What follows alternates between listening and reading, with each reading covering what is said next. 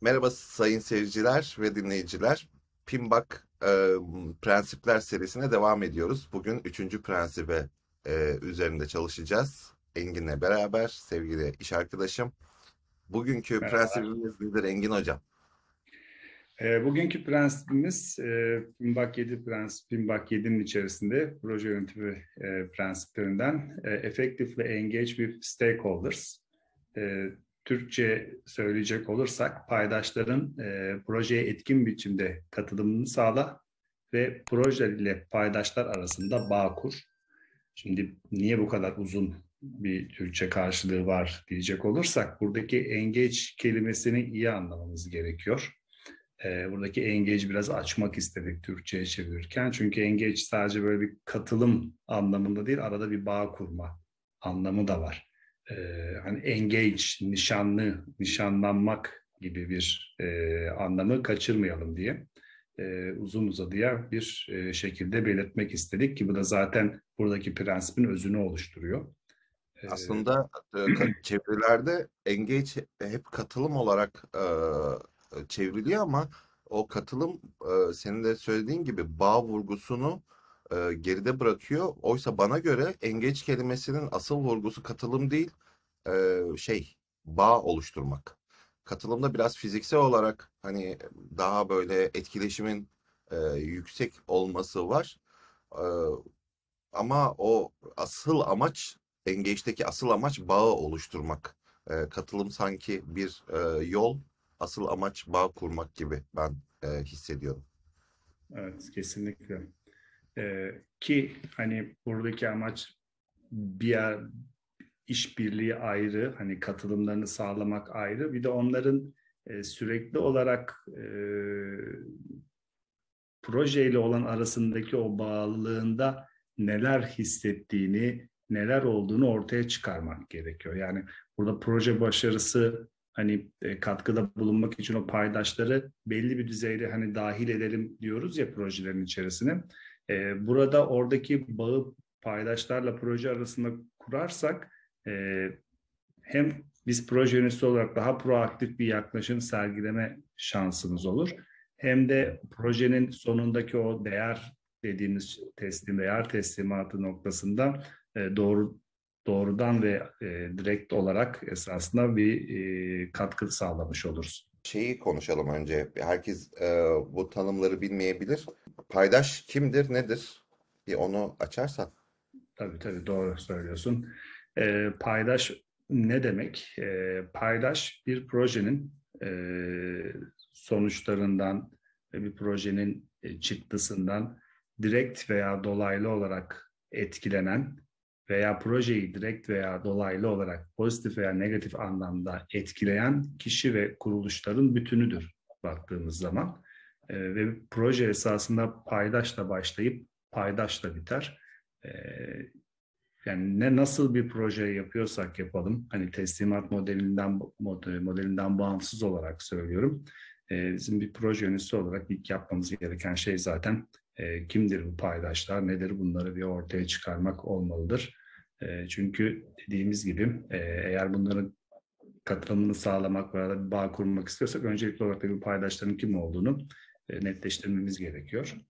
Çok geniş bir kavram baktığımız zaman ama hiç üşenmeyip bütün bu paydaşları en başından bir listelemek, ortaya dökmek, onların etkilerini, yaklaşımlarını, projeye olan bakışlarını, negatif, pozitif, direkt, dolaylı her türlü farklı eksenlerde düşünüp bu eksenleri de bir yere yazıyor olmamız önemli olacak. Ben paydaş yönetiminin pratikte proje yöneticileri nazarında, proje yönetimi nazarında en başarısız yapılan alan olduğunu düşünüyorum. Oysa ki en önemli alan ve bunun kökeninde de proje yöneticilerinin genellikle teknik kökenli insanlar olmasından odaklarını paydaşlar yerine, insanlar yerine daha çok üretilecek mala, ortaya çıkarılacak servise odaklayarak ve bu da bir süre sonra geri planda kalıyor. Yani kapsam geri planda kalıyor. Zaman, bir şeyleri yetiştirme kısmının ana sorumlusu gibi görüyorlar. Dolayısıyla odakları paydaşlardan gittikçe uzaklaşıyor. İlk başlarda kick-off toplantısı zamanlarında, ilk engagement sırasında, yani projenin başlatılma aşamasında paydaşlar biraz ön plandalar. Kapsamı çıkarırken biraz yine ön plandalar. Ama kapsam çıkarılırken artık paydaşların kim olduğundan çok kapsam ön plana geçiyor. Sonra da zaman planı başladıktan sonra artık proje yöneticisi neredeyse paydaşları unutuyor. Ayda bir yapılan toplantılarda, 2 haftada bir yapılan toplantılarda karşılaşıp onları bilgilendirmenin dışında hiçbir şey yapmayan birçok proje yöneticisi biliyorum. Bu prensip bu bağlamda benim için gerçekten çok önemli bir prensip. Evet, kesinlikle. Çünkü o ilk başta kick-off'la başlayan bu paydaşları bir nebze de olsa ortaya çıkarma girişimi sonralarda devam etmiyor. Halbuki proje yaşam döngüsü boyunca buradaki o sürekliliği sağlamak lazım. Paydaşları sürekli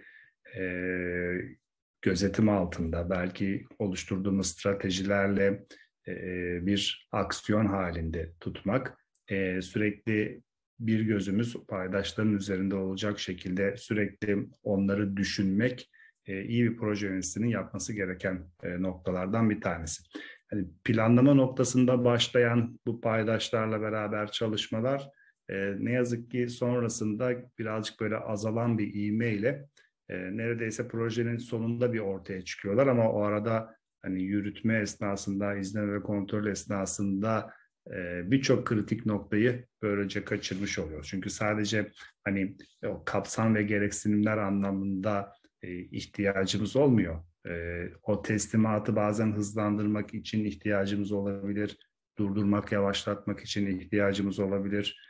O proje ekibini oluştururken belki desteklerine ihtiyacımız olabilir. Bilirkişiler sağlamalarında bize faydaları olacaktır.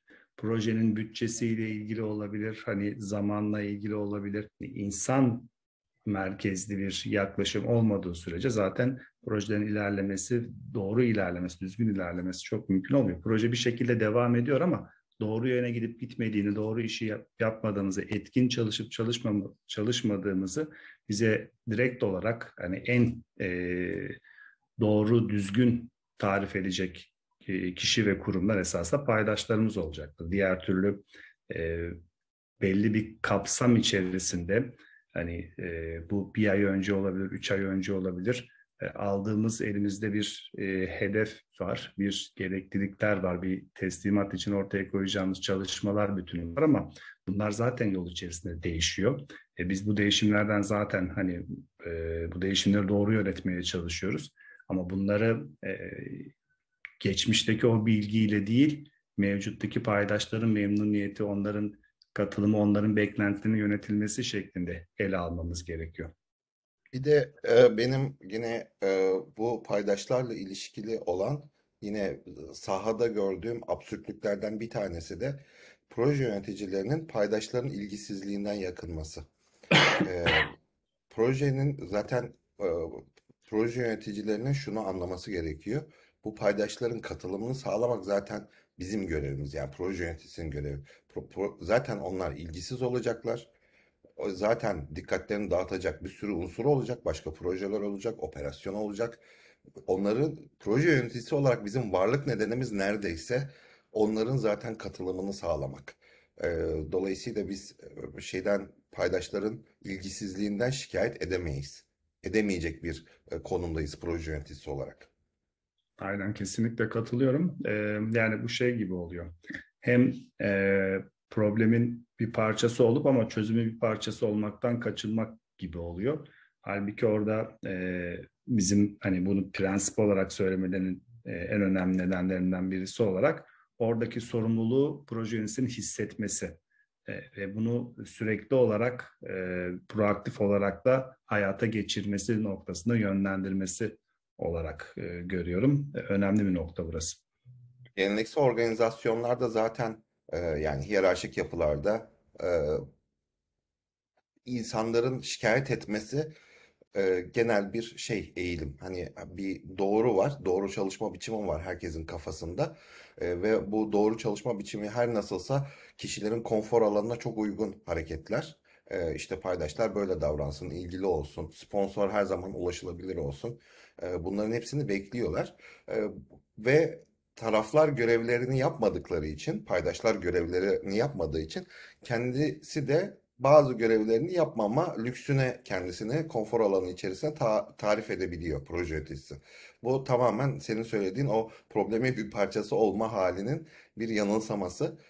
Tamamen buradan çıkması gerekiyor proje yöneticisinin ve şunu da emin olsun seyircilerimiz, dinleyicilerimiz arasında öyle proje yöneticileri var ki ben bunlardan az da olsa gördüm. Kendime hiç saymıyorum o listenin içerisinde. Söz konusu olmaz yani. Onların gösterdiği performansın yanında benim performansım. Gerçekten hiç olmadık şapkadan tavşan çıkarmak denir ya, sponsoru bir şekilde zorlaya zorlaya öyle yapıyor, allem ediyor, kullem ediyor, sürece dahil ediyor, olmadık paydaşlarla sürekli iletişim haline giriyor, kişisel ilişkiler kuruyor, onların hayatlarıyla ilgili, yani sosyal bir ilişki kuruyor öncelikle. Profesyonel ilişkiden önce sosyal ilişki kurmayı beceriyor. Bunlar tabii ki yetenek. Ama bunları yapan insanlar, proje yöneticileri var. Her koşulda, her ortamda başarıyı garantileyen proje yöneticileri var. Ve bizlerin de onlardan feyz alması gerekiyor. Evet, şimdi bu noktada tabii proje yöneticisi olarak baktığımızda bunların bahsettiğimiz bu ilişkileri kurabilmesi için, hani paydaş katılımını da sağlayabilmesi için bazen inisiyatif alma gibi, dürüstlük, işbirliği, saygı, empati, güven, hani bütün bunları bir arada düşürdüğümüz esasında kişiler arası bir beceri ihtiyacı ortaya çıkıyor.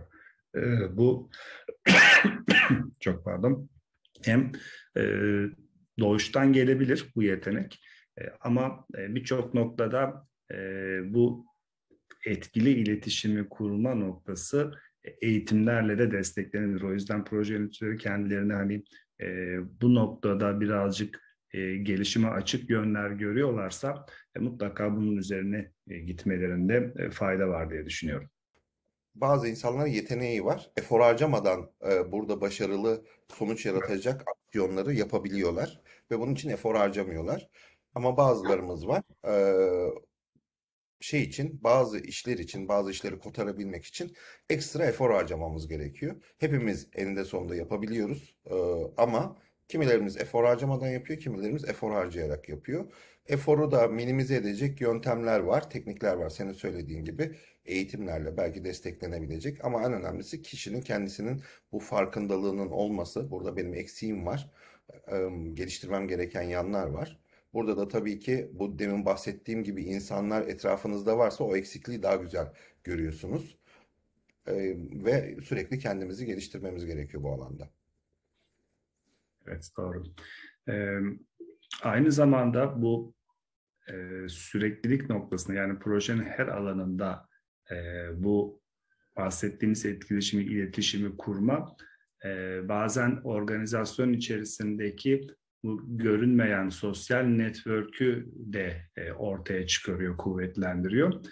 Bu noktada projenin hani pozitif, negatif etkiliyor, etkileniyor noktasına baktığımızda bu oluşturulmuş olan o sosyal network, hani resmi olmayan network esasında paydaşların projeye olan pozitifliği, bakış açısını kuvvetlendirirken, kuvvetlendirmek için bize görünmeyen esaslı yollar ortaya çıkarırken nötr veya negatif olan başta paydaşları da nasıl projenin içerisine dahil edeceğimiz noktasında da bize ipuçları verebiliyorlar. Çünkü o kurmuş olduğumuz, adı konmamış onu, doğal olarak oluşan sosyal network içerisinde birçok nokta bize fırsatlar sunuyor. Bunları böyle bir network ortaya çıkartabilmek için de proje yöneticisinin zaten o güçlü olması gereken iletişim yetkinliğini ve iletişim konularında kendisine çok fazla iş düşüyor. Hani diyoruz kısaca, %90'ı proje yöneticinin iletişimle geçer diyoruz. Hani bu böyle sadece çok şey bir laf değil esasında. Öylesine söylenmiş, sadece işte iletişimin çok önemli olduğunu vurgulamak için söylenmiş bir yüzde değil. Bunu gerçekten kullan ki, çünkü bir proje yöneticisinin %90'ı iletişimle geçer demek. Neredeyse o gündeki 8 saatin 7 saatinde bir etkileşimle, bir iletişimle, bir o network'ü kurmakla, oradaki bağları kuvvetlendirmekle geçmesi gereken bir zaman. Bu ikisini birleştirdiğimiz zaman da zaten o sürekliliği bir şekilde sağlamış oluyoruz. Sağlamıyorsak da bu noktada proje yaşam döngüsü boyunca oradaki paydaşlarla proje arasındaki bağ kurma noktasında görev alıyor olmamız önemli. Bir de buradaki hani o iletişim şeyini de önemini de tekrar vurgulamak iyi olur diye düşündüm. Kesinlikle. Bu şeyde PMBOK 7 öncesindeki PMBOK'ta ve ondan öncekilerde doğal olarak bilgi alanları içerisinde paydaş yönetimi başta yoktu aslında. Eskilerde iletişim yönetimi vardı. Sonra paydaş yönetimi sanırım PMBOK 5'te gelmişti. Ayrı bir alan olarak ki çok geç. Yani 20 yıl boyu 30 yıl boyunca bunun olmaması tabii iletişimin altında değerlendiriliyordu ama bunun özel şeyin olması ayrı bir fayda yaratıyor. Ancak şimdi her ne kadar o proje yönetiminin kapsam, zaman, maliyet, insan kaynakları, paydaş, risk, tedarik gibi alanların bütünleşik olarak yönetilmesi gerektiğini hep söylerken kapsamla, zamanla paydaşlar böyle aynı sepetin içinde duran şeyler gibi duruyor. Bu algılarda biraz sıkıntı yaratıyor bence. Paydaşı ben o sepetin içinde daha önemli, farklı bir yerde görüyorum. İki şeyi, bir risk yönetimini, bir paydaş ilişkilerini o sepetin dışında daha bütünselin içerisinde bir yerde görüyorum. Orada bir parçacık olarak görmek, bu da yapılması gereken işlerden biri algısı oluşturuyor. Yönetilmesi gereken şeylerden bir tanesi. Paydaş yönetimi ve risk yönetimi bence öyle bir şey değil. Paydaş, yani proje konseptini var eden şey aslında paydaşlar ve riskler. Bu bağlamda da hani yönetilmesi gereken şey iletişim olabilir ama paydaşı dediğim zaman, risk dediğim zaman belirsizliği yönetmek anlamında o projenin bütünselliğinin bir parçası bence. Senle konuşurken, geçen de sohbet ederken değinmiştik. Konu demin de bahsetmeye çalıştım aslında. Projelerde çok fazla şeye odaklanıyoruz. Nihai ürüne odaklanıyoruz. Bu bizim teknik doktrinimizin biraz buna mühendis olalım veya olmayalım, mühendis bakış açısı dediğimiz şey. Nasıl sorusu daha büyük bir soru olabiliyor. Nasıl yapacağız? Nasıl yetiştireceğiz? Ama kim için hangi faydayı yaratacağız kısmı geri planda kalıyor mühendislerde. Yani bir köprü yapılacaksa o köprünün malzemesi nasıl oraya konumlandırılacağı, tam olarak nereye konumlandırılacağı, bunun hangisinin mümkün olduğu, hangisinin en iyi olduğuna çok fazla kafa yoruyor mühendisler. Mühendis kökenli proje yöneticileri de bunları ön planda tutuyor. Ama hem proje boyunca oluşacak paydaşları hem de proje sonrasında, yani ürün ortaya çıktıktan sonraki o toplumda yaratacağı faydayı, onların etkilerini, onların proje etkilerini o kadar ön planda düşünmüyorlar. Onlar karar verildi, işte böyle yapılacak. Bunlar sabit şeyler olarak bakılıyor. Ve burada bence en büyük sorunu burada yaşıyoruz. Ve en büyük farkı da, proje yönetimindeki farkı da bu zihniyetle değiştirebiliriz. Bu design thinking'de nasıl hayal etmeden önce müşteriyi tanı, empati kur önce, ilk adımımız empati kurmak ve insanları tanımak diyorsak, aynı şey proje yönetiminde de paydaş katılımı ve bağ konusunda da yapmamız gerekiyor. Birinci konumuz ve en önemli konumuz her zaman proje başladıktan sonuna kadar paydaşlarımızın kim olduğu, onların etkilerinin ne olabileceği, onların ne hissedeceği olması gerekiyor. Yani biraz olayı çok büyütüyorum ama gerçekten de büyütmek istiyorum. Çünkü bütün sanki oyun onun üzerine oynanıyormuş. Geçen de konuştuğumuz mevzu vardı ya, onu vurgulamak istedim. Kesinlikle. Hatta Senin bu şey cümlen de çok hoşuma gidiyor. Onu da ben tekrarlamış ve vurgulamış olayım. Projeler paydaşlarla başlıyor, paydaşlarla bitiyor. Bu zihnimize kazınması gereken güzel bir motto. Aynen. Biraz önce söylediklerin şu şeyi tekrar etmekte fayda var diye düşünüyorum. Şimdi biz projelerin çıktısı üzerine konuşuyoruz. Esasında böyle bir özetlemek gerekirse hep bir teslimat üzerine konuşuyoruz. Evet, işte bu kapsam mı gerçekleştirirse bir teslimat ortaya koyacağız. Biz buna proje çıktısı diyoruz baktığımızda. Ama projenin sonucu, yani ne değer üretecek, ne fayda sağlayacak noktasında orada müşteri memnuniyeti ön plana çıkıyor. Ben projenin çıktısını, hatta bunu KPI'ler üzerinden düşünecek olursak, projenin çıktısını birçok farklı şekilde ölçebilirim.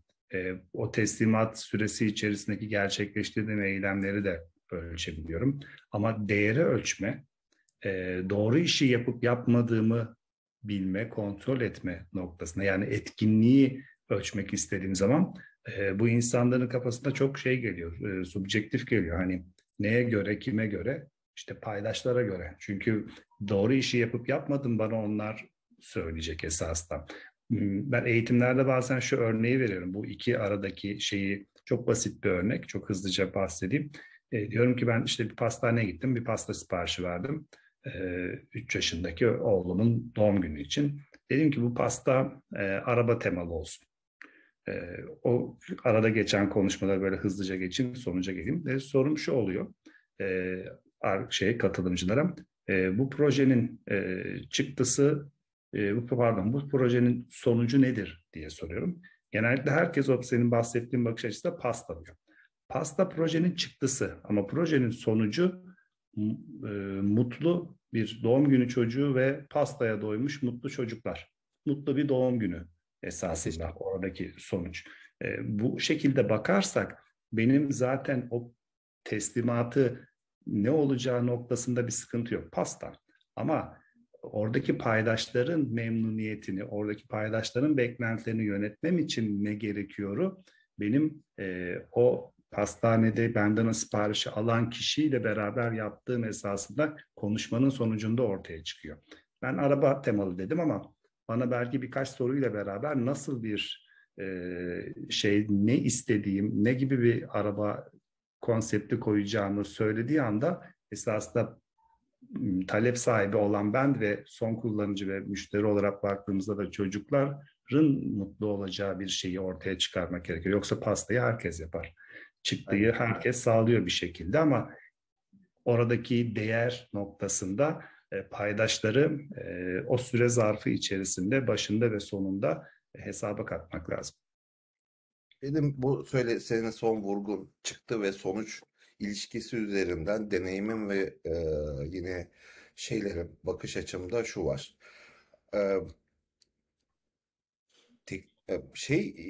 Proje yönetimine ilk kez giren, yani belli bir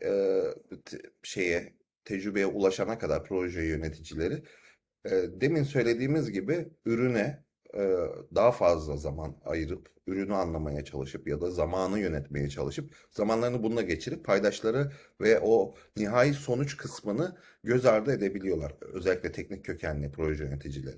Sonra belirli bir olgunluğa ulaştıktan sonra bu senin anlattığın konu bir yerde bir şekilde gündeme geliyor. Bunu kavruyorlar, yani çıktı değil aslında, sonuç önemli.